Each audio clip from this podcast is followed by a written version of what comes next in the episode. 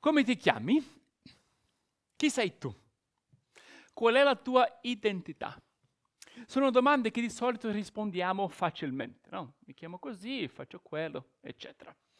Ma in tempi difficili, in tempi di prove, di prova, in tempi di conflitto soprattutto, la nostra identità viene contestata. Diventa più difficile dire agli altri, anche dire a noi stessi, chi siamo. Perché una persona dice una cosa, un'altra ne dice, ne dice un'altra, c'è un conflitto di interpretazioni, quindi qual è la verità? Lo stratega delle campagne presidenziali di Barack Obama si chiama David Axelrod. Lui dice che una campagna elettorale porta ad una battaglia di definizioni, ad uno scontro di interpretazioni. I candidati si presentano, si contrastano e la società decide chi è chi e quale direzione vuole prendere. Oggi vorrei parlare un po' di questo tema, dando continuità alla nostra serie sulle prove e sulla sofferenza, chiamata la scuola della grandezza. Vedremo come tre personaggi della Bibbia hanno reagito alle contrastanti interpretazioni che nascono dai conflitti. Tre personaggi della Genesi. Ecco qui la slide. Isacco ci insegna a dare nome alle nostre sofferenze. Uno. Agar ci insegna a dare un nome a Dio nelle nostre sofferenze. E Giacobbe a portare la nostra lotta a Dio e ricevere un nuovo nome da Dio. Quindi Isacco, Agar e Giacobbe, dare nome alle nostre sofferenze, dare un nome a Dio nelle nostre sofferenze e portare la nostra lotta a Dio e ricevere un'identità rinnovata da Dio. Quindi primo, Isacco ci insegna a dare nome alle nostre sofferenze. La nostra reazione spesso è non riconoscerle, non darle un nome, far finta che va tutto bene. Ma il primo passo è riconoscerle e comprenderle e chiamarle con il giusto nome. Vediamo questo da una fase della vita di Isacco, quando, a causa di una grande carestia, va a vivere in un altro paese, tra i Filistei. Dio lo benedice anche lì. I Filistei lo invidiano e nasce una lotta per il territorio. Leggiamo questa, questo brano. Isacco seminò in quel paese e in quell'anno raccolse il centuplo. Wow! Il Signore lo benedisse. Questo uomo divenne grande, andò crescendo sempre di più finché diventò ricchissimo. Fu padrone di greggi di pecore, di mandre di buoi e di numerosa servitù. I filistei lo invidiavano. Perciò turarono e riempirono di terra tutti i pozzi che i servi di suo padre avevano scavato al tempo di Abramo, suo padre. E Abimelech, il re, disse ad Isacco, vattene via da noi, perché tu sei molto più potente di noi. Isacco allora partì di là si accampò nella valle di Gerar e lì vi stabilì. Isacco scavò di nuovo i pozzi d'acqua che erano stati scavati al tempo di suo padre Abramo e che i filistei avevano turato dopo la morte di Abramo. E li chiamò con gli stessi nomi con cui li aveva chiamati suo padre. Quindi Isacco si trova in un paese straniero. Sono tempi di carestia, ma mostra che il vero successo viene da Dio. No? Prospera anche lì. Cresce il suo bestiame perché Dio lo benedice non vuol dire che la ricchezza è sempre o per forza segno della benedizione di Dio. Spesso non lo è. È l'uomo più benedetto da Dio. Gesù era un uomo, un servo sofferente e un uomo di dolori. Giusto? Mm, mm. Vuol dire che in questo caso, in questo momento specifico della vita di Isacco, la sua prosperità proveniva dalla, dal favore di Dio. Ma la benedizione di Dio non viene sempre capita. In Filistei lo invidiano turano i pozzi che Abramo aveva scavato, che è un'azione molto forte no? in una terra arida in tempi di carestia. È provare a tagliare le gambe, è turare le fonti d'acqua. Il re dei Filistei dice anche ad Isacco, vattene via da noi, perché tu sei molto più potente di noi. E Isacco viene espulso. È una dinamica molto umana, molto comune, quando una persona fa per esempio un buon lavoro uh, e cresce in un luogo di lavoro la reazione dei colleghi spesso qual è? L'invidia. Provano a sabotarla. E a volte questa persona viene espulsa o si dimette per evitare quell'insieme di conflitti. Tutti noi siamo tentati dall'invidia. È umana. Ma io dico, non cadiamo in questi giochetti. Non diamo spazio all'invidia nei nostri cuori. Impariamo a gioire nelle vittorie degli altri. Sono delle prove per i nostri cuori. Vi faccio un esempio di quando io sono stato tentato dall'invidia, ok? Un mio esempio. Quando è scoppiata la pandemia, ho scritto un paio di articoli su quello che accadeva in Italia e sono riuscito a far, farli pubblicare su dei siti cristiani. Mi sono entusiasmato, ho pensato, faccio un tentativo con il New York Times. Pubblicano delle riflessioni cristiane a, a Pasqua e a Natale. Ogni tanto, quando ho pensato, ci provo, eh? Parte della mia chiamata è scrivere anche per persone che non credono ancora, quindi ho fatto del mio meglio e ho mandato il mio articolo. Ma non ho ricevuto risposta. E è arrivata la Pasqua. Apro il sito del Times e c'era un articolo di una, di una giove, giovane scrittrice cristiana. E lì si presenta un test per me, no? Come avrebbe reagito il mio cuore? Hanno pubblicato lei e non me. Il mio cuore ha gioito. Ho pensato, che importa chi ha scritto? L'importante è che ci sia qualcuno a parlare di Gesù a Pasqua sui giornali. E hanno deciso bene, il suo articolo era molto migliore del mio. No? Potevo pensare, chi pensa di essere? È una persona superficiale, vuole promuoversi, no? E le altre cose dette da persone mosse dall'invidia. Ma io ero felice.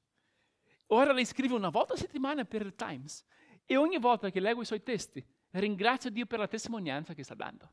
Sono, dei, sono articoli profondi che presentano una prospettiva cristiana matura sui temi della società.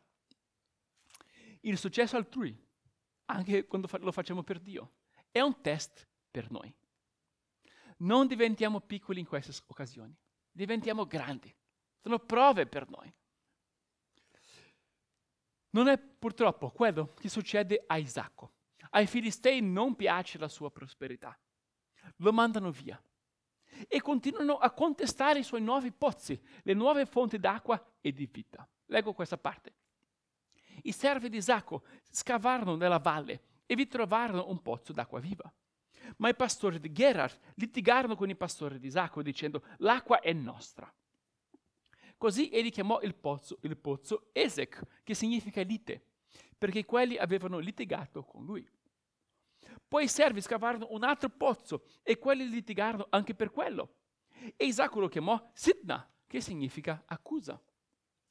Allora egli partì di là e scavò un altro pozzo per il quale quelli non litigarono. Ed egli lo chiamò Rebocot, spazi completamente aperti. Perché disse, ora il Signore ci ha dato spazio libero e noi prospereremo nel paese. Ora l'invidia stava dall'altra parte ma presentava comunque un test per Isacco, cioè come avrebbe reagito il suo cuore a quelle contestazioni. L'ingiustizia è una prova per chi la commette e per chi la subisce. Isacco decide di non cadere in quel giochetto. Non vuole litigare, non vuole ridursi a lottare per il territorio. Ha fiducia che Dio può provvedere ad un nuovo pozzo per la sua famiglia e si sposta. Ci sono volte in cui dobbiamo sì rispondere a delle accuse no? e interagire con le persone.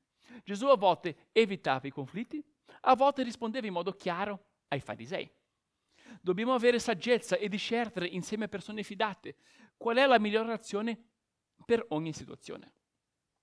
Nel caso di Isacco, almeno, lui riconosce che non valeva la pena litigare per quei pozzi con quei pastori. Mi chiudete questo pozzo? Allora mi sposto e scavo un altro. Mi sabotate quello? Allora mi sposto ancora e vado altrove. Ho fiducia che Dio provvederà. Al tempo stesso, Isacco chiama per nome quelle fasi della sua vita. Una si chiama lite, l'altra si chiama accusa. Dà nome alle sue sofferenze. Non permette a chi commesso un'ingiustizia di imporre la sua interpretazione dettare termini e definire chi era. No? Immagino che quei pastori dicevano, questa appartiene a noi, la colpa è tua, tu sei una brutta persona, no? E le altre cose spesso dette da chi commette un'ingiustizia. Vuole addirittura scaricare la colpa sulla vittima, no? Su chi riceve quello. Isacco dice, no, non rimango a litigare con voi, ma non vi lascio imporre la vostra interpretazione distorta della realtà. So chi sono, so cosa è accaduto veramente e Dio sarà giudice delle interpretazioni contrastanti e farà emergere la verità. Ed è ciò che fa Dio qua. È bella la reazione. Prima Dio provvede un pozzo dove non nasce un conflitto e Isacco riconosce la mano di Dio, dicendo, ora il Signore ci ha dato spazio libero e noi prospereremo nel paese. Fa questo.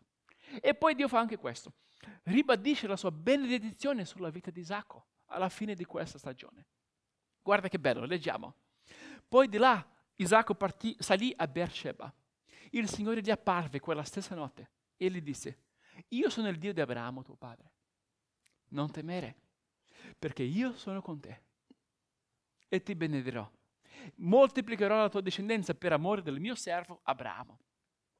In quel luogo Isacco costruì un altare, invocò il nome del Signore e vi piantò la sua tenda. E i servi di Isacco vi scavarono un pozzo. È ciò che importa in stagioni di contrasti, la voce di Dio, il verdetto di Dio, la benedizione di Dio. Dio dice a Isacco, non temere, io sono con te, io ti benedirò. Non dare ascolto alle voci, dai ascolto alla mia voce. Io so chi sei e io so chi sono, il Dio di Abramo, tuo padre. La voce di Dio conta, sempre, ma ancora di più in stagioni di interpretazioni contrastanti. Se ascoltiamo Dio troviamo la chiarezza per andare avanti sapendo chi siamo e chi Dio è. E accade anche qualcos'altro, eh, qualcosa di speciale in questo capitolo, qualcosa di raro. Il re che aveva detto ad Isacco di andarsene riconosce l'innocenza di Isacco e la benedizione di Dio sulla sua vita. Non accade sempre. Spesso le persone non hanno l'umiltà di riconoscere i loro torti. Ma accade qua ed è molto toccante. Leggiamo. Abimelech partì da Gerar e andò da lui con Auzat, suo amico, e con Piccol, capo del suo esercito. Isacco disse loro, perché venite da me, visto che mi odiate e mi avete mandato via dal vostro paese?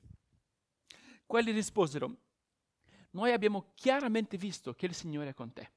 E abbiamo detto, si faccia ora un giuramento tra di noi, cioè tra te e noi, e facciamo un'alleanza con te. Giura che non ci farai alcun male, così come noi non ti abbiamo toccato e non ti abbiamo fatto altro che del bene e ti abbiamo lasciato andare in pace tu sei ora benedetto dal Signore. E Isacco fece loro un banchetto ed essi mangiarono e bevero. La mattina seguente si alzarono di buon ora e si prestarono giuramento reciprocamente. Poi Isacco li congedò e quelli si separarono da lui in pace. Che bello, eh? Il re che aveva mandato Isacco via riconosce che Dio era con lui, gli propone un patto, mangiano insieme e si salutano in pace. Oh, magari fosse sempre così, eh?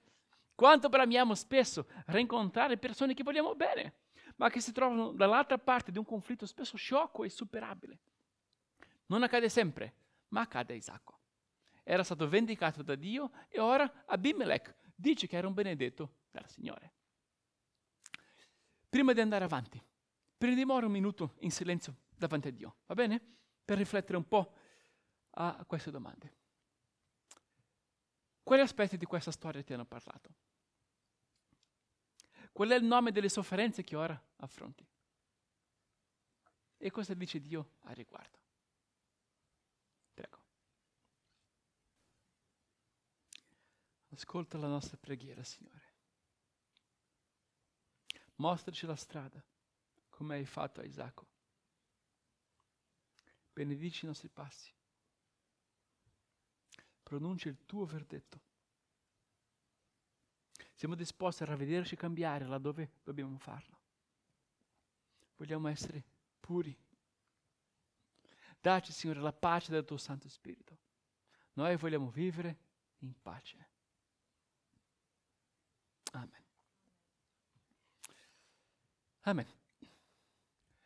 La seconda storia che vorrei esaminare oggi è quella di Agar la schiava egiziana di Sara e di Abramo, i genitori di Isacco.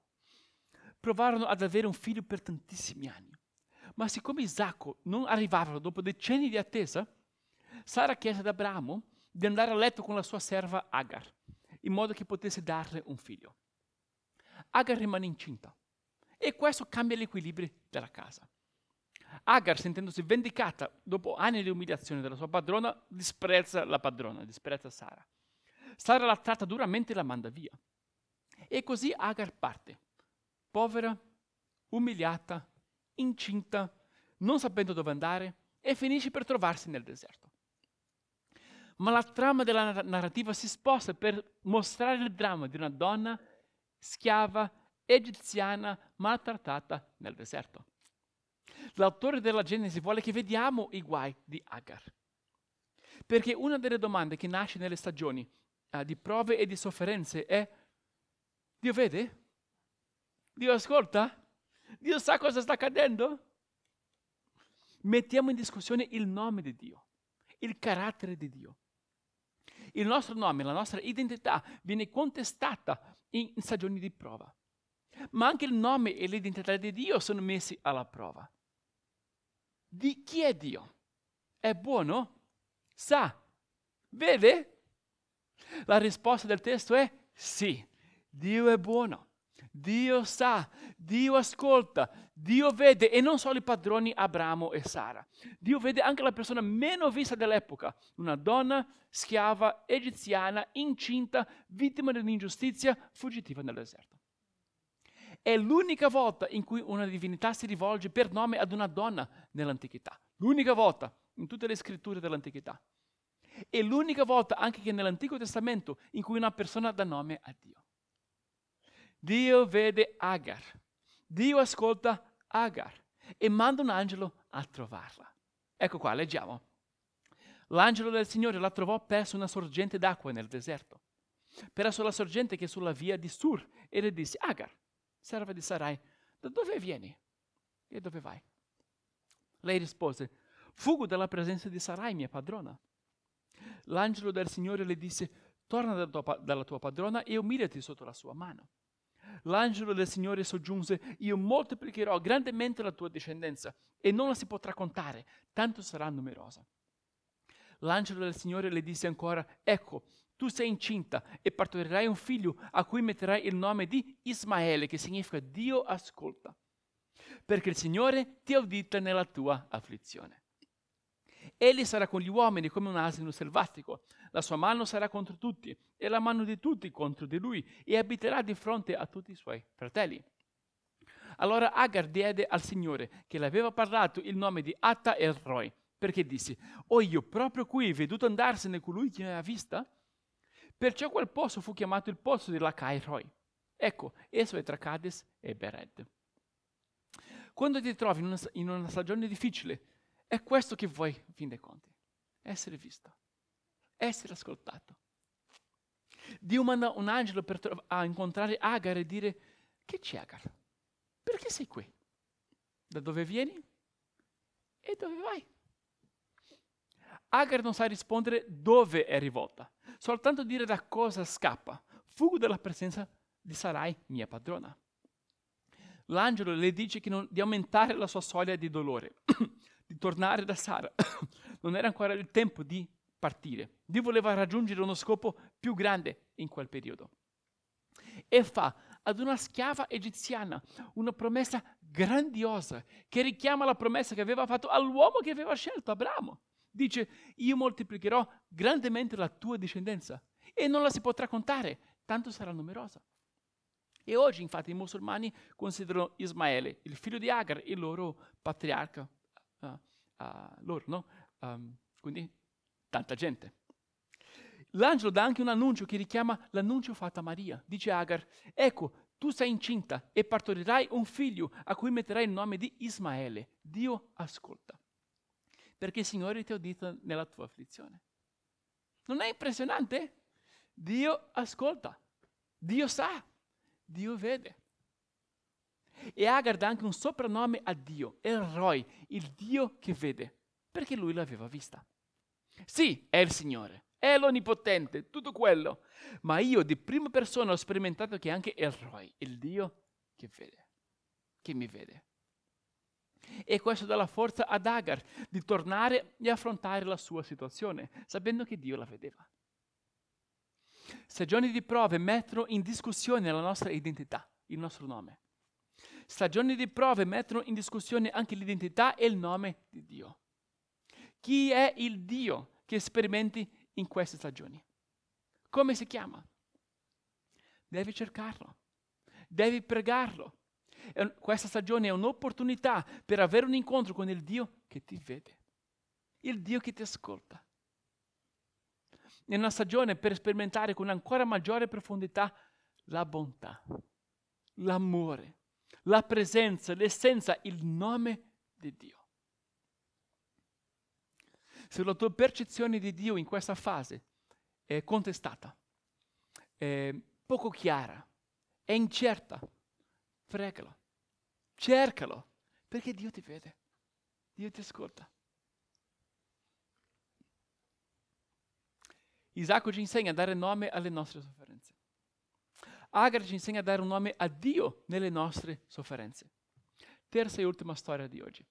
Giacobbe ci insegna a portare la nostra lotta a Dio e ricevere un nuovo nome da Dio, un'identità rinnovata da Dio. Isacco, scusa, Giacobbe, uno dei figli di Isacco, quindi allora lui è figlio di Isacco. È ciò che accade nella peggiore notte della vita di Giacobbe. Tutte le persone che amava e tutto quello che aveva costruito nella sua vita era in pericolo. Lui aveva tradito e ingannato il suo fratello gemello Esaù vent'anni prima. Avevano una rivalità enorme. Lottavano già nel grembo della madre. Ora che Giacobbe sta per rientrare nel paese da cui era scappato, in parte perché il fratello voleva ucciderlo, sente che Esaù gli veniva incontro con 400 uomini. Non riuscirà mai a difendere la sua famiglia contro un attacco di 400 uomini. No? Quindi trascorre una notte di angoscia, di paura, di, ah, di lotta interiore. Ma Dio, nella sua grande misericordia, incontra Giacobbe nella sua.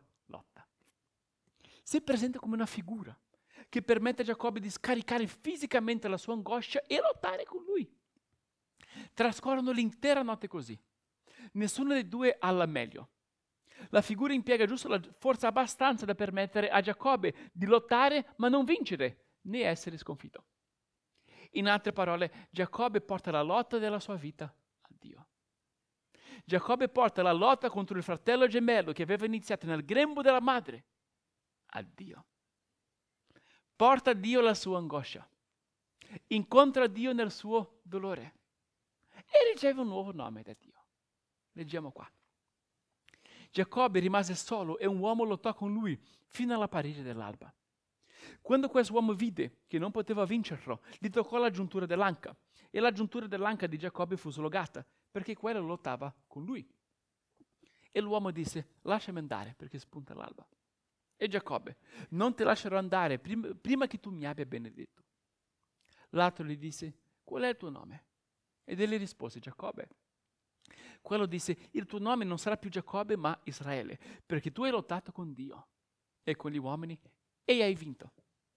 Giacobbe gli chiese, ti prego, svelami il tuo nome. Quello rispose, perché chiedere il mio nome? E l'uomo gli disse, lì. Giacobbe chiamò quel luogo Peniel, perché disse, ho visto Dio faccia a faccia e la mia vita è stata risparmiata. Il sole si levò quando egli ebbe passato Peniel e Giacobbe zoppicava dall'anca. Qual è il tuo nome? È la domanda di quella figura, cioè chi sei? Di cosa sei fatto? È la domanda che la vita ci presenta nelle stagioni difficili. Lui risponde Giacobbe, il soppiantatore, colui che voleva prevalere contro il fratello. Ma la figura gli dice, il tuo nome non sarà più Giacobbe, ma Israele, perché tu hai lottato con Dio e con gli uomini e hai vinto. Hai portato la lotta della tua vita a Dio. La tua ricerca più basilare, le tue questioni più intime a Dio.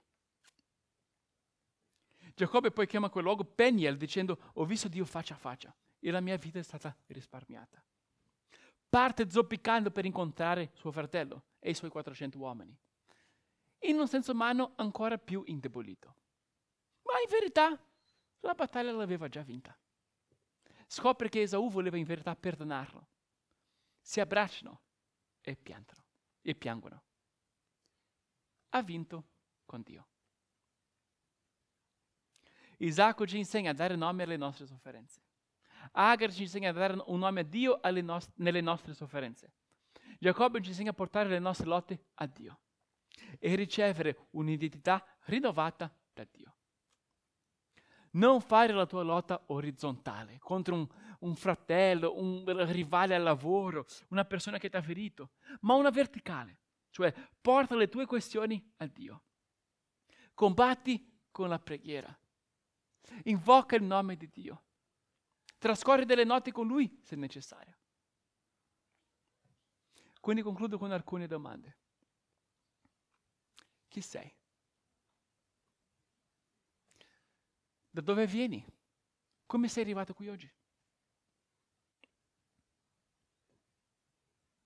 Dove vai? Dove vuoi andare? Contro chi stai lottando? Qual è il tuo nome? Scegliamo di dare nomi alle nostre sofferenze.